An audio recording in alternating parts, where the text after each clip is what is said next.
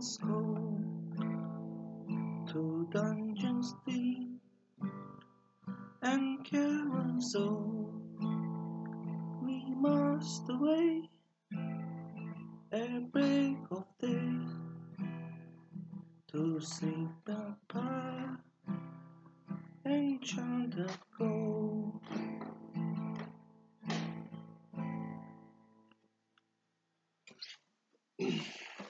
efendim. Rutubet Podcast'in ilk bölümüne hoş geldiniz. Ben Deniz Kemal Ayvalı. Yanımda Utku Can İlhan var. Bugünkü bölümümüzde fantastik edebiyatı konuşacağız. Kendisi fantastik edebiyat konusunda araştırmalar yapmış. incelemiş bir arkadaşımız. Ee, Utku nasılsın? Sosyal ilgi alanım diyebilirim yani. İyiyim Kemal abi siz nasılsınız? Ben de iyiyim çok şükür. Abi demem bana. tamam. Yani sen bilirsin nasıl rahat hissediyorsan öyle şey yap. Ee, fantastik edebiyatı konuşacağız demiştik. Senin kulübünde de konuştuğun, pek çok yerde konuştuğun, anlatmayı sevdiğin, Evet. bahsetmeyi sevdiğin bir Evet. konu. Evet yani en e, şey belki de en çok bilgi sahibi olduğum konu bu olduğu için en rahat ettiğim konu bu aslında fantastik edebiyat. Önce e, belki biraz e, kitabi bir bilgi vererek başlayabileceğiz ama e, sonradan mutlaka e, daha öznel görüşlerimizi yansıtabiliyor ol- olacağızdır muhtemelen. E, fantastik edebiyat e, spekülatif kurgu dediğimiz e, bir tanımın alt türlerinden bir tanesi. Spekülatif kurguda gerçek hayatın e, mümkün kılmadığı, önümüze doğrudan sermediği e, şeyleri anlatarak bir tür kaçış edebiyatı haline getiriyor e, yaptıkları kurgu, yapılan kurguyu. Buna en popüler örnek olarak bilim kurguyu verebiliriz. Hı hı. E, süper kahraman kurgularını verebiliriz. hı. Alternatif tarih kurgularını verebiliriz. Ve ütopya ve distopyadan bahsedebiliriz bu konuda. Ve korku aslında korku edebiyatları. E, supernatural edebiyatlar da bunların bir türü. Şu ana kadar 6 tane alt tür saymış olmalıyım. E, bilim kurgu, ütopya, distopya, korku ve supernatural kurgu, bilim kurgu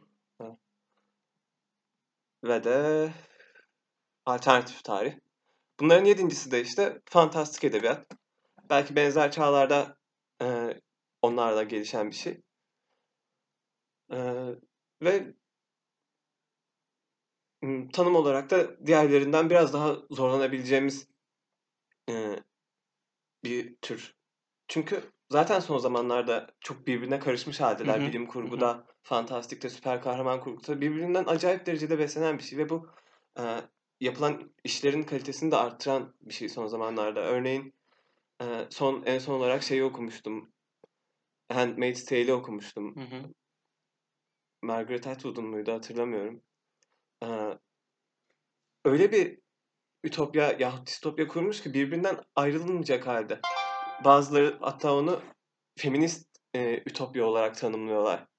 Çünkü e, öyle bir yön çizmiş kendine ama bana sorarsanız da distopya. Ama biz bunun edebiyat kulübünde o kadar tartışmasını yapmıştık ki yani inanılmaz hallere gelebiliyor. Fantastik edebiyatsa e, benim en azından açıklamakta en güçlük çektiğim tür bunların içinde. E, yani e, spekülatif kurgunun alt türleri içinde benim en güçlük çektiğim e, tanım. Çünkü fantastik ögelerden kurulmuş bir edebiyat diyoruz. Ama yine e, tanım aslında tanımadığımız şeyin kendisini barındırıyor. Evet. Yani şöyle bir şey diyebiliriz aslında. İlk önce fantastik kelimesini açıklamak da Evet, önemli bu konuda. evet, evet, evet. E, Yunanca bir orijinden geliyor. E, Faust ışık demek, e, ışımak demek. E, oradan e, Latince'ye geçmiş faun yine ışık. O ışığın çizdiği çubuk gibi bir anlamı var. E, fante, fantos e, gibi bir e, şey vardı. Fransızca'ya oradan geçiyor. Hı hı. E, fantasm, hayalet, e, gayipten gelen görüntü anlamına geliyor. Yine hep ışıkla bağlantılı aslında. Yunanca orijiniyle bağlantılı. İngilizce'de fantasy, hayal olarak geçiyor. Ama hangisini hayalden ayırabiliriz ki? Ne bilim kurguyu, Evet. süper kahraman kurgusunu. O yüzden ben zorlanıyorum. Ya bu zorlandığım nokta burası aslında tam olarak. Aslında fantastik edebiyat dediğimizde daha kapsayıcı bir alanı almış oluyor Mutlaka. bir yerde de. Mutlaka. Yani bu saydığımız 6 türü öncesinde Hı hı. 6 alt türü de aslında bir yerde kapsayan, Evet. bir yerde kendi içinde kendi potasında eriten bir tür oluyor Evet. diyebiliriz. Ee, bu arada fantastik öğelerle alakalı ilgilendiğini ve e, bu alanda bir roman yazmak istediğini biliyorum ben. Evet ama 30'lu yaşlarıma gelmeden bitire, bitirmeyi umuyorum. İnşallah. Şu an 20 İnşallah dinleyicilerimiz de okur, ellerine geçer inşallah sen de yazdıktan sonra. İnşallah. Ben de ufak tefek böyle yazmaya çalışıyorum, çizmeye çalışıyorum. Çizgi Evet, romandır. haberim falan. var ve anlattığınız kadarıyla da beni çok etkiledi. Son Ben derece. çok teşekkür ederim. Senin hikayelerin de beni gerçekten etkiliyor ve merak ediyorum yani nasıl bir iş çıkacağını. Özellikle edebiyatla, edebiyatın kendisiyle de ilgilenen bir insan olduğun için hani benden daha iyi bir kalemin olacağını düşünüyorum bu konuda inşallah. Estağfurullah. Ya öyle şimdi doğruya doğru konuşmak lazım. Hani senden yardım alacağımız, senden yol e, göreceğimiz, senin bize yol göstereceğin pek çok yer var diyelim. E, fantastik edebiyata nereden başladın? Hani nereden ilgi duymaya başladın? Yüzüklerin Efendisi'nin filmini izledim. Değil mi? Herkesin müthiş hikayeleri var bu konuda. İşte önce okumuş olanlar, bunun işte acayip e, manyağı olanlar. Ben Yüzüklerin Efendisi'ni izledim.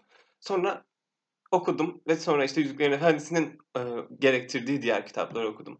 Silmarillion, e, Hobbit olsun, işte Bitmemiş Öyküler olsun. Tolkien'in mitolojisinin aslında derinliklerine dalarak ben bunun zevkine eriştim diyebilirim. Ee, ben de Yüzükler Efendisi'yle başladım diyebilirim. Benim annem de Yüzüklerin Efendisi'ni çok seviyordu. Kitapları vardı hatta onda filmleri falan da izliyorduk. Yüzüklerin Efendisi kitaplarını hep okumaya çalıştım fakat kitaplar maalesef korsandı ve basımları çok kötüydü. Okunması imkansızdı. Sürekli okumaya çalıştım. En son geçenlerde birinci kitabı zar zor okudum. Ee, onun haricinde Tolkien kitaplarında Hurri'nin çocuklarını okudum. evet. buyurun. E, Silmarillion elime birkaç kere geçti fakat bir türlü okuma fırsatım olmadı. Ama böyle sürekli internetten Yüzüklerin Efendisi ile alakalı bilgiler toplamayı, işte hikayeler okumayı, şu kimdir, şu kimdir. Tabii bilmediğim hala çok şey var ama çok ilgi duyduğum bir alan Yüzüklerin Efendisi de işte filmleridir, dizileridir, oyunlarıdır. Hani çok farklı, çok Evet. geniş bir çerçeveye yayıldı. Bu aslında bu kadar geniş bir çerçeveye yayılması da Tolkien'in yaptığı işin ne kadar muazzam bir iş olduğunu gösteriyor. Bir yandan da öncü, işin öncüsü. Çünkü Tolkien'den önceki fantastik edebiyata baktığımızda elbette modern fantastik edebiyata kaynaklık edecek işleri saymazsak. Yani halk hikayelerini, dini hikayeleri, e, mitik hikayeleri, e, ede- klasik edebiyatları bunları saymazsak ilk modern fantastik edebiyatlar e, ilk modern fantastik mitoloji aslında Tolkien'den çıkıyor. Bundan önce de elbette Lewis Carroll'ın e, Alice Harika Alice serisi Hı hı. e, var. Aşırı derecede fantastik, aşırı derecede aslında Şeyden bahsedebilir avantgard miyiz? işler. Ee, H.P. Lovecraft'ın Evet, evet. Cthulhu Evet. e, Cthulhu, şeyinden mitolojisinden. Cthulhu da ondan önce geliyor sanırım. Tolkien'den önce. E, şeyden Tolkien'in evrenini kurmasından önce geliyor aslında. Da bayağı öncülük etmiş. Onun da dizisi çıktı son zamanlarda Lovecraft Country diye. Birinci bölümü izlemek istedim. Yarısında kaldım. Bir nedenden dolayı izleyemedim. O da farklı bir hikaye anlatan iyi bir yönetmen dizisi. Buradan tavsiye edelim dinleyicilerimize. Ben İlginç. evet ilk kez duyuyorum dizisinin çıktığını ama kitaplarını da edindim. Bakalım. Bana Çağatay bahsetmişti diziden. Çağatay'a da selam olsun burada. Ee, yani Cthulhu'dan da bahsetmek gerek aslında. Keşke biraz daha bilgimiz olsa. Fakat o da birazcık okuduğum kadarıyla bu e, kimdi? Arap bir Arap yazarın yazdığı bir kitap vardı. Oradan esinlenmiş. Binbir Gece değildir değil mi? Binbir Gece değil. Hayır. Hı. Binbir Gece zaten daha çok Batı edebiyatı tarafından toplanan masallar diye biliyorum ben. Olabilir. Hiçbir bilgim yok. Ee, şöyle neydi kitabın adı? Ee, şeydi. Neyse onu Simyacı mı? Simyacı da değildir. simyacı değil, Mümkün hayır. değil değil. Çok eskiden yazılmış bir kitap ama kitabın okuyanların delirdiği falan söyleniyor ya da Aa, böyle farklı mitolojik e, yaratıklar tarafından e, öldürüldüğü veya bir Mısır şekilde yok kitabı mı edildiği. acaba? Olabilir. Ya şöyle ona yakın bir isim vardı. Ş- şöyle yakın bir isim vardı. Bu ne deniliyordu? Ölü diriltme şeysinden Nekromansi. nekromansi, nekrominikon mu neydi adı? Hmm. Necronomicon mu öyle bir şeydi. İçinde büyüler işte eee, şeyde H.P. Lovecraft'ın bahsettiği antik Elder işte Gods, Büyük tanrı. Elder Gods'tan bahsettiği işte oradaki tanrılar filan orada geçiyor. H.P. Lovecraft'ın da oradan esinlendiği söylenir. Yani aslında çok çok çok derine dayanan bir şey bu. Fakat biz modern kısmını, edebi kısmını konuşuyoruz. Evet, evet. Ee, yani e, ve e, çok da m, fantastik edebiyat dediğimizde insanların aklında kalıplar beliriyor. Ben buna da e, biraz e, tavım aslında. Çünkü e, fantastik edebiyat dediğimizde hep bir tür e, akla geliyor. O da e, medieval fantasy, ortaçağ fantezi diye tabir ettim işte. E, Yüzüklerin Efendisi olsun, Game of Thrones olsun. Daha en başat işlerin e, verildiği tür akla geliyor. Aslında fantastik edebiyatın çok fazla türü var. Ve bu türlere biraz e, değinmek gerektiğini düşünüyorum. Değinmek istersen buyur ben burada hazırım. E, tabii önce fantastik e, öğelerin yoğunluğuna göre biz bunu ikiye ayır, ayırıyoruz.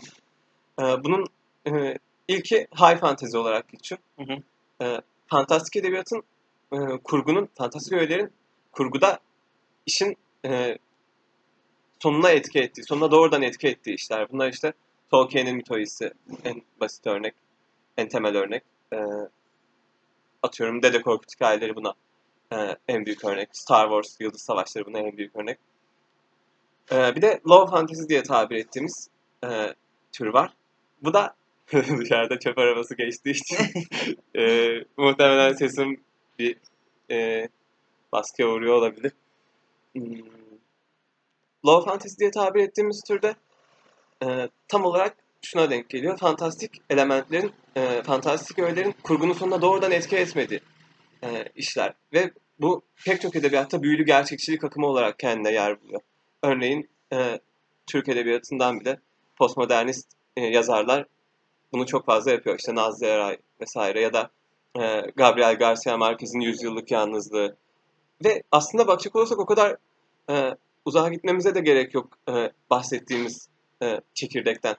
Örneğin Taht Oyunları e, dizisi bile ve onun uyarlandığı Buz ve Ateş'in şarkısı e, serisi bile bir low fantasy örneği. Çünkü oradaki mantikorlar var, orada ejderhalar var, orada işte e, çeşitli tarikatlara e, mensup büyücüler var ama onların yaptıkları işlerden çok insanların aşkları, insanların e, zaafları, insanların e, tuzakları, entrikaları kurgunun sonunu belirliyor. Demek oluyor ki aslında bu da e, bir low fantasy örneği. E, bu kurgunun yoğunluğuna göre aslında bizim ikiye ayırdığımız fantastik edebiyat. E, ve o m, kurgunun karakteristiklerine göre yani e, kurgunun geldiği yere e, göre de çok fazla türe ayrılıyor aslında. Az önceki gibi iki değil. Çok fazla türe ayrılıyor ama en başat en bilindik, e, en örnek verebileceğimiz e, türlerinden bahsetmek istiyorum ben bugün. İlk olarak e, uzay fantezisi. Uzay fantezisinden bahsetmem hmm, uygun sanırım. Çünkü en çok e, tartışılan bu e, bizde. Bilim kurgu mu Star Wars yoksa e, fantastik? Evet, fantastik mi? Burada e, Rod Serling diye bir abimiz var. E, bir showrunner aslında. Çok meşhur bir e, bilim kurgu e, dizisinin showrunner'ıydı. Tam unuttum. Onun bir sözü ne atıfta bulunmak istiyorum. E, fantastik, e, daha mümkün olanı, e, imkansız olanı e, olağan kılıyor. Olağan kılar diyor. Hı hı. Bilim kurguysa e, güncel şartlarda olağan olmayanı mümkün kılıyor. Gündelik gündeliğe taşıyor. E, diyor. Yani bilim kurgu e, her zaman bilimin çemberi içinde, bilimin ulaşabileceği yerin çemberi içinde. Hı hı. E, günümüzdeki fizik kanunlarının e, reddedebileceği bir yere oturtamıyoruz. Bu yüzden aslında e, Star Wars'u ben e, bir uzay fantezisi olarak tanımlamayı daha uygun buluyorum. Çünkü e, baktığımızda e, ilk filmlere özellikle e, George Lucas'ın bir tercihi var. Ve bu e, bir anlam taşıyan, çok anlamlı bir tercih. Oradaki e, fighter'ların, o küçük uzay araçlarının ateş ettiğinde e, uzaydaki bir kameranın yani uzaya konumlandırılmış bir kameradan e, onun seslerini duyabiliyoruz. Hı hı. Yani onun öngördüğü uzay e, sesi ileten bir uzay. Evet. E, ve bu onu e, aslında e, ışın kılıçlarının açıldığında bir yerde durması bile Hı hı. ışığın oradaki sürekliliğinin e, kurguya e, hizmet etmesi için durdurulması bile e, bence onu uzay fantezisi yapar. Anladım. Yani burada dediğin gibi çok önemli bir şey var. Hmm. Eğer bilimin çer- çerçevesinden çıkmıyorsak bilim kurgudayız. Evet. Bilimin çerçevesinden çıkıp farklı bir e, kurgu kuruyorsak yani aslında farklı bir fanta- bilim ortaya koyuyorsak. aynen fantastik adı üstünde Evet, farklı bir mümkünat, ortaya mümkünat koyuyor. ortaya koyuyorsak dediğin gibi uzay fantazisi diyebiliyoruz. Evet, fantastik edebiyat diyebiliyoruz. Ama en başında söylediğim şeye tekrar geri dönmek istiyorum bir kere daha. Türler birbirine çok karıştı artık yani. e, kesinlikle tartışmaların devam etmesi çok daha iyi olacaktır. e, yeni işlerin ortaya çıkması için. Güncel fantezi e, türüne gelecek olursak e, bunun son örneği aslında Bright diye bir Netflix filmiydi çok ilginç Evet. bir şekilde. E, Çok başarılı bir film olmasa da güzel bir denemeydi. evet, evet, evet. Hatta devamının çekileceğine dair en son sahneler göz kırpıyor gibiydi de. E, burada da fantastik edebiyatın güncel zamanda, güncel dünyada e, kurulmasını e, öngörüyor bu türde. Örneğin e, şehirde yaşayan ı, ırklar, elfler, şehirde yaşayan elfler, orklar, ejderhalar. E, ve bence bu türün e, güzel bir örneği olması, yani kurguyu ne kadar e, e, yani kurgunun vaat ettiklerinden ne kadar faydalanamasalar da Bright'ın e, ilk başta sunduğu ortam bu konuda çok güzel bir örnek. Orada birbirine e, belli sınıflar dahilinde örneğin elfler bayağı böyle Roma'daki patrisiler gibiydi. Hı hı. İşte orklar, plebler gibiydi Roma'daki. İnsanlar daha ortada bir yer alıyordu. İşte polisler falan o insanlardan çıkıyordu. Ee, bir ork polis yapıldığında bile ortalık dalgalanabiliyordu. Ee, bu e, müthiş bence geve bir konuydu ama bir şekilde olduramamışlardı. Ama yine de güncel fanteziye, contemporary fanteziye örnek verebiliriz. Aslına bakarsan o güncel fantezinin biraz şey e, motivasyonu var. Günümüzde olan olayları metafor olarak metafor kullanarak daha doğrusu açıklama. Mesela orada şey çok bariz Bright'ta işte e, Sınıf ayrımları, sınıf ekonomik ayrımları, uçurumlar. ekonomik uçurumlar dediğin gibi işte belki siyah beyaz kavgası Evet, evet son derece, son derece. çok belli. Yani aslında bir eleştiri aracı olarak çok önemli bir tür. Evet. Ee, sonra neyden bahsedebilirim? Ölüm sonrası e, fantezisi diye bir şey var. Ee, bu Banksian fantezi diye geçiyor İngilizce'de. Banks e, diye bir yazarın adından adına ithafen. Hı hı. Ee, burada da ölüm sonrası yerler, cennet, cehennem, işte Erebus, Hell, e, Araf, Nirvana, Valhalla. Bunların anlatıldığı e, türlerde e, Banks fantezisi, e, ölüm sonrası fantezisi olarak e, karakterize ediliyor. Buna örnek vermek aslında bizim için en kolayı olacaktır. E, Dante'nin e, ilahi komedyası yahut e, Milton'ın e, yeni okumuştuk aslında Hı. derste. E, Çok kolay olmadı arkadaşlar. Milton'un Kayıp Cenneti, Milton'un Paradise Lost'u e, buna müthiş bir örnek olabilir. E, orada da Tanrı, peygamberler, e, şeytanlar, meleklerin bir kurguya alet olduğunu e, görüyoruz. E, elbette diğer türlerde de Tanrı e, oluyor, şeytanlar oluyor, melekler oluyor. Ama burada tamamen onların e, ve öl- ölümden sonra tekrar ayağa kalkmış insanların perspektifi var. Ve belki de bana belki de bana en çok e, zor gelen tür bu. Yazmak açısından zor gelen. Evet ve anlamak da anlamlandırmak da. Örneğin e, John Milton bile e, çok insani şekillerde değiniyor e, bu e, kayıp cennette. Bu e, insanın cennetten düşüp e, şeye konması, dünyaya sürgün edilmesi olayına e, çok daha basitleştirerek, indirgeyerek anlatıyor. Şeytan orada mesela e, tam bir mm, anti-hero özelliği gösteriyor. Hmm. Ee, böyle başaramıyor sürekli. Bir yandan da şey var şeytanın. O Roadrunner'daki Coyote gibi başaramıyor tekrar deniyor. o çok yani benim en yakın hissettiğim e, oydu. Onu okurken örneğin. Anlıyorum şey şu diyeceğim şeyi unuttum. Çok güzel. Şundan dolayı olabilir. Biraz daha Milton'ın insan olmasından kaynaklı Evet. olabilir. Yani insani biz yazarken veya düşünürken veya herhangi bir eylemi yaparken insani bir perspektiften bakıyoruz ve ona göre şey Evet. yapıyoruz ve biz aslına bakarsan gri karakterleriz baktığında. Son derece. Eee, içimizde iyiliğin de kötülüğün de bulunduğu bunun karmaşası insan, Evet. iyilikte kötülükte insan için. Fakat işte baktığın zaman ölüm sonrası fantezi eserlerinde bu şekilde söyleniyor değil mi? Hı hı. Eee, ölüm sonrası fantezi eserlerinde eee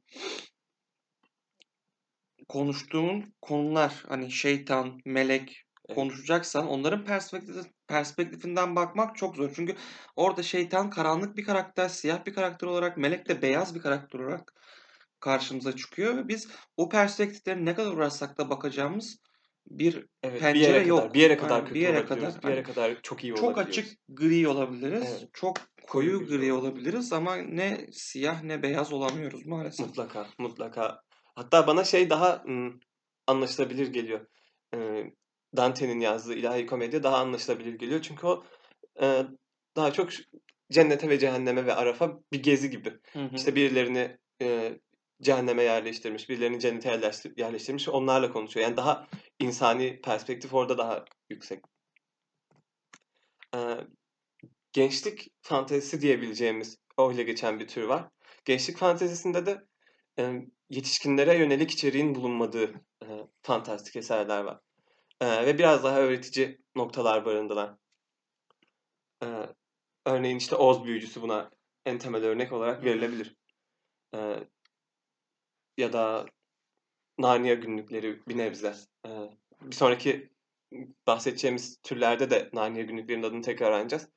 E, keza e, Rowling'in Harry Potter mitolojisi. Okudun mu Harry Potter'ları? Hayır. Bilmiyorum. Piş- Pişman hissetmiyorum filmlerden sonra. Büyük bir önyargım var bu konuda. Yani şöyle ben aslında çok severdim Harry Potter'ı. Harry Potter. Gençliğe yönelik olduğu için e, çocukken seviyoruz Evet, aynen. 6.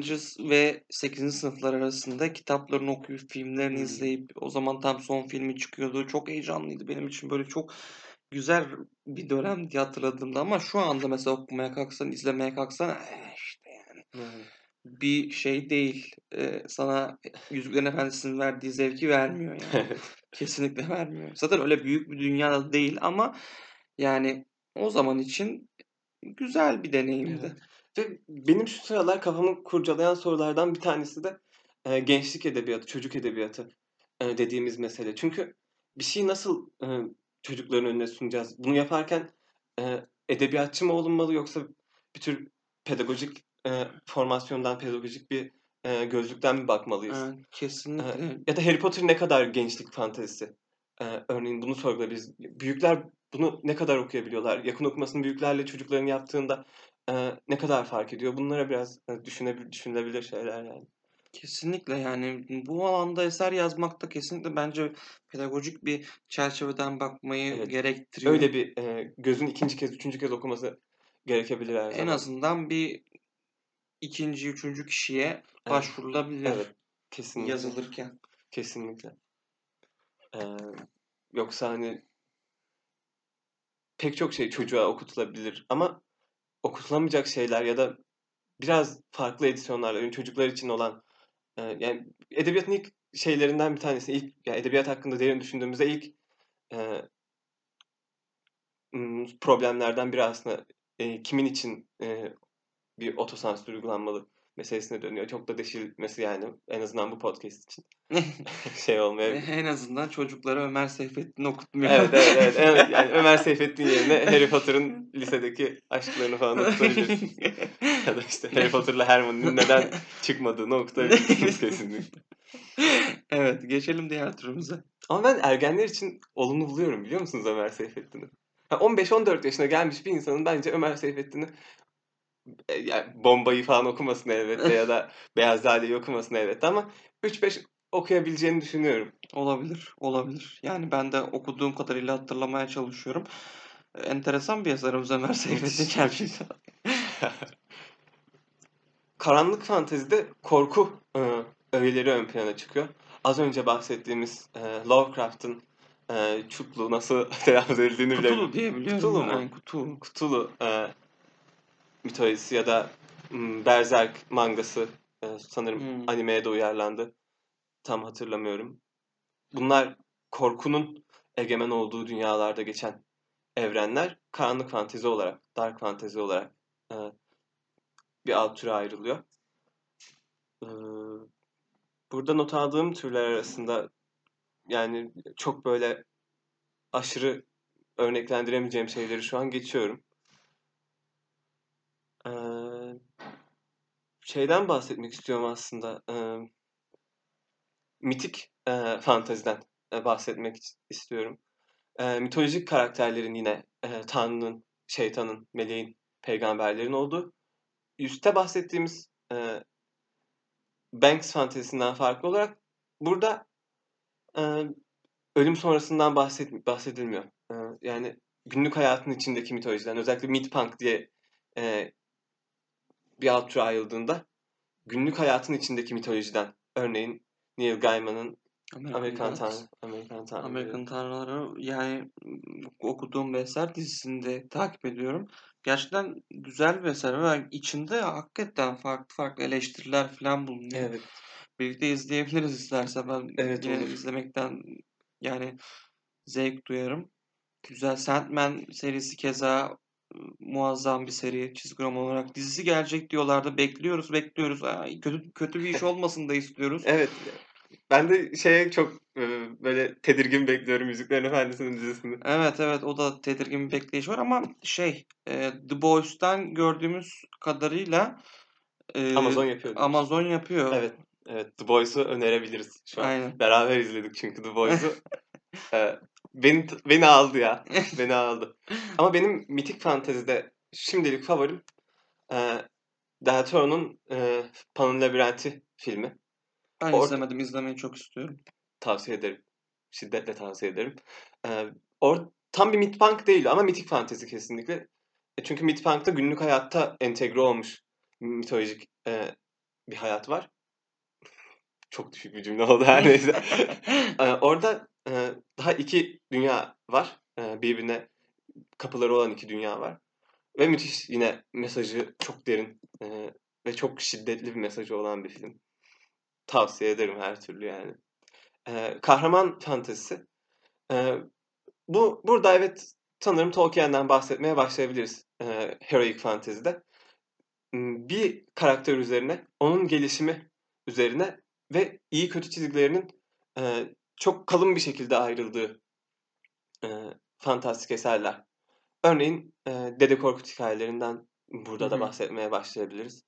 Ya da e, aslında Dede Korkut ve şeyden bahsetsek e, olur diyebilirim. Hmm, Yüzüklerin Efendisi. Yüzüklerin Efendisi'nden evet Tolkien'in mitolojisinden bahsetsek. Çünkü orada da hmm, genelde Tolkien hep hmm, bir karakterin e, penceresinden e, bakmayı tercih edebiliyor. Örneğin Bilbo Hobbit'te şansının ön plana çıkardığı bir karakterdi. Yani çok standart kurgu matematiğine orada Tolkien e, uymamıştı. E, çünkü biz ana karakterin çok da şanslı olmasını istemeyiz. Hı hı. Biraz başına kötü şeyler gelsin, gelişsin falan isteriz. Burada- Özümsemek için karakteri. Özümsemek isteriz. Burada da elbette Tolkien kendi karakterlerini özümsetmeyi başarıyor ama bir yandan da iyi ile kötünün çizgisini bu özümseme e, ye engel olmayacak bir şekilde de koruyor. Her aşamada iyi ve kötünün çok eşit bir şekilde hatta kötünün biraz daha yumruğunun daha kalın olduğu bir şekilde biz onları görüyoruz. İlk aşamada birinci çağda Tolkien'in birinci çağında Melkor'la iyiler var. Hı hı. Melkor üstün bir varlık, tanrısal bir varlık. Diğer tanrısal varlıklar iyi olarak bize e, işin başına tanıtılan tanrısal varlıklar çok çok az müdahale ediyorlar. Özellikle Melkor kadar böyle işte kalkıp dövüşmüyorlar, e, plan kurmuyorlar. E, o evrene, o gezegene, şey, o kıtaya yerleşmiyorlar. Orta Dünya kıtasına yerleşmiyorlar. Onlar uzaktan izliyorlar. Çok e, yani ilginç bir şekilde. Aslına bakarsan şeytan ve meleklerin tam olarak şey yansıması diyebiliriz Evet, baktığında. şeytan her zaman işinin başında aslında. Evet, ama melekler daha çok Tanrı'dan bir işaret bekliyorlar. Evet. Ee, şeyde de öyle. Tolkien'in evreninde de öyle. Örneğin bir yerde o suların e, tanrısal varlığı, Valar deniyor Hı onlara. hı. Suların valası e, Ulmo e, bir yerde bir karaktere yardım ediyor. Ama bir kez yani e, ve e, tarihi fanteziden bahsedebiliriz. Çünkü burada artık e, yüz akı bazı işler ortaya çıkıyor. Hı hı. e, Türk Edebiyatı'ndan. İhsan Oktay Anar'dan bahsedebiliriz burada da. Evet. Muhteşem bir adam. Tanımak istediğim yaşayan 5 kişiden ilk 5 tanımak istediğim yaşayan kişiler içinde ilk 5'e girer kesinlikle. Diğer kimler kimler? Sayan var rapçi. İsmet Özel. Em, Başka kim olabilir ki? ya? İlk üç belli ama belki de. Belli. İhsan Oktay Yanar, Puslu Kıtalar Atlası. Aa, muhteşem ya. E, Dil kullanımına kadar. Adam örneğin Ahmat'ta denizcilerden bahsediyor. Denizcilerin dilini kullanıyor. Puslu Kıtalar Atlası'nda İstanbul'un karanlık köşelerini, o özellikle o çağdaki İstanbul'un karanlık köşelerini, denizci kahvelerini, e, hamamlarını, hep oraların diline, insanı soktuğu, karakterlerini soktuğu yerlerin e, karşılaştırdığı kişilerin dillerini kullanması müthiş bir şey. E, keza e, yani elbette e, Magnum, Magnum Opus'u yani e, başyapıtı Puslu Kıtalar Atlası tartışmaya çok az açık ama Kitab-ı Hiyal e, beni en çok etkileyen şeylerden bir tanesi oldu. Orada da e, icatların mitolojisine giriyor bir şekilde. Hmm. Kendisi işte birkaç icat uydurmuş. Bunların üzerinden fantastik bir hikaye kuruyor. Güzel okunası kitaplar Son derece. gerçekten. Tavsiye ederim burada Son dinleyicilerimize. Ee, ve e, Orta Çağ fantezisi. Bu da bahsedeceğimiz son tür e, artık. Ve mitolojilerle e, tensel teması en yüksek olan e, fantastik tür e, budur diyebiliriz. E, burada da e, elbette e, öncelikle Yüzüklerin Efendisi'nden e, ba- e, ismen bahsedebiliriz. E, Zaman Çarkı Robert Jordan'ın, George Martin'in Buz ve Ateş'in şarkısı. E, bunlardan bahsedebiliriz. E, yani kahraman fantezisiyle e, çok tensel teması yüksek. Elbette diğer fantastik türlerle tensel teması yüksek ama e, bunu tanımlamak için orta çağ, kurgusal yahut gerçek bir orta çağ e, setup'ında geçen, e, arka planında geçen fantastik edebiyatlara e, medieval fantasy diyebiliriz. Burada yani teknoloji aslında birazcık ön planda. Orta çağın teknolojisini kullanarak Hı hı. e, bir kurgu oluşturmak ön planda. E, ve Orta çağın sosyal sınıfları e, ön planda işte savaşçılar, sayıcı az olan büyücüler, ozanlar, krallar, e, gezginler e, ve mitolojiyle tensel temasının kurulduğu ırklar, e, elfler, cüceler, orklar, ejderhalar, işte e, gibi gibi örnekler verebiliriz. Evet. Bu şekilde e, bu e, ve fantastik edebiyat dendiğinde de ilk tür aslında medieval fantasy akla gelen orta çağ fantezisi aslında. bu şekilde değineceğimiz başka bir konu var mı aklına gelen? Aklıma bir şey gelmiyor ya. Türlerden bahsetmeyi biraz uzatmış olabiliriz belki. Ama olsun güzel açıklayıcı bir podcast oldu. Bu bahsetmediğimiz türlerden belki biraz bakabiliriz. Komik fantezi mesela. Bu Evet. Bu ıı, ya çok örneğim olmadığı için Disk Dünya e, var çevrildi. Hı hı. Disk Dünya adıyla Terry Pratchett'ın. E, burada da e, komedi unsurları üzerine, e, parodi üzerine, e, eleştiri üzerine, sarkazm üzerine Hmm. e, fantastik evrenlerin kurulduğunu görüyoruz. E, ve aslında pek çok fantezi e, işinin içinde aslında eleştiri ve parodi olduğu için ve romantizm olduğu için ben e, komik fantezi ve romantik fanteziden bahsetmemeyi aslında biraz e, uygun buldum. Ha. Ama ismen evet e, şey olsa m, ismen de bahsetmiş olsak mümkün. Çünkü çok örneğim de yok aslında onlara dair. İsmen bahsetmiş Evet. olurum. Yine dinleyicilerimiz de bundan eksik kalmasın. Burada da Sean Bean'i görmekteyiz. Ölü reis. İki uyarlamada da nasıl öldü?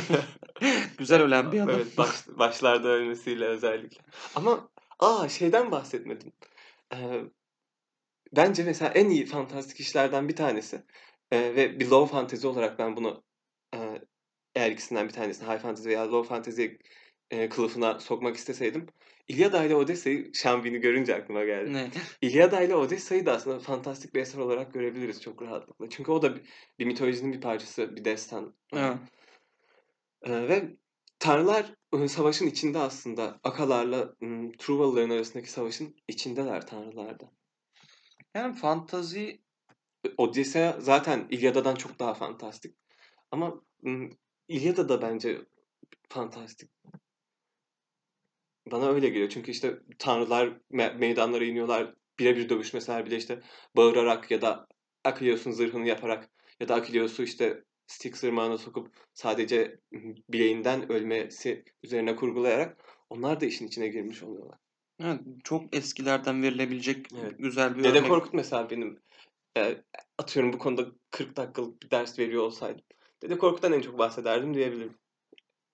Bizim tarihimizden bir örnek olarak. Evet. E, fantazi, fantastik edebiyat aslında baktığın zaman insanların varoluşundan beri açıklayamadığı şeyleri veya hayatın içinden kaçmak için kullandığı şeyleri, bazı şeylerden kaçmak için kullandığı şeyleri gerçekliğin ona yetmediği zamanlarda kullandığı ve e, bundan da çok fayda gördüğü bir alan ve bunu dinler kullanılıyor, işte tarikatlar kullanılıyor, insanlar kendi kendine de kullanılıyor, edebiyatçılar da kullanılıyor. Yani bu bir aslında insanın hayal gücünden çıkan bir yaratım süreci. Özellikle aslında bütün e, yukarıda aslında az önce bahsettiğimiz hmm, e, spekülatif edebiyat, spekülatif kurgu olarak bahsettiğimiz e, edebiyat türü öyle. Genelde insanlar buna bir kaçış edebiyatı ya da her zaman bir alt metni aranması gereken bir edebiyat, işte alt mesajı aranması gereken bir edebiyat olarak bakıyorlar. O tür kurgular olarak bakıyorlar. İşte kesin burada birini hicvetti, kesin Yüzüklerin Efendisi'nin bir alegorisi var, kesin işte orklar Türklerdir ya da. Rohanlılar Türklerdir. Kesin böyle bakıyorlar ya da işte kaçış edebiyatı olarak bakıyorlar. Yani insanlar 20. yüzyıldan bunu aldıkları için bunu ortaya çıkardılar. Sanayiden bunu aldıkları için bunu ortaya çıkardılar. Hayır ya tam olarak aslında öyle değil. Örneğin steampunk evrenleri de var. Sanayinin hüküm sürdüğü evrenler de var. Evet. Ee, bence çok öyle kaçış edebiyatı olarak ya da alegorik işler olarak bakmamalıyız. Tadını çıkarmalıyız önce ve daha sonra eğer gerekiyorsa yakın okumalarını yapmalıyız. Çünkü evet kesinlikle her an hayatın içinde olan şeyler bunlar. Örneğin bir derste azar yerken hangimiz istemezdik ki duvarlara, duvarlardan yürüyerek oradan kaçmayı yani. Benim çok aklıma gelirdi öyle duvarlardan yürüyerek kaçsam tam şu an diye. Çok oldu, çok azar yedim. Şimdi podcast'ın rotasını kurup dramatik bir şekilde bitiriyoruz. evet, yavaş yavaş da bitirelim, toparlayalım. Ee, ilk podcast'imiz bu şekildeydi. Umarım zevkle dinlersiniz. Bizden bu kadar. Evet, görüşmek üzere. Kendinize iyi bakın. Hoşçakalın. Hoşçakalın.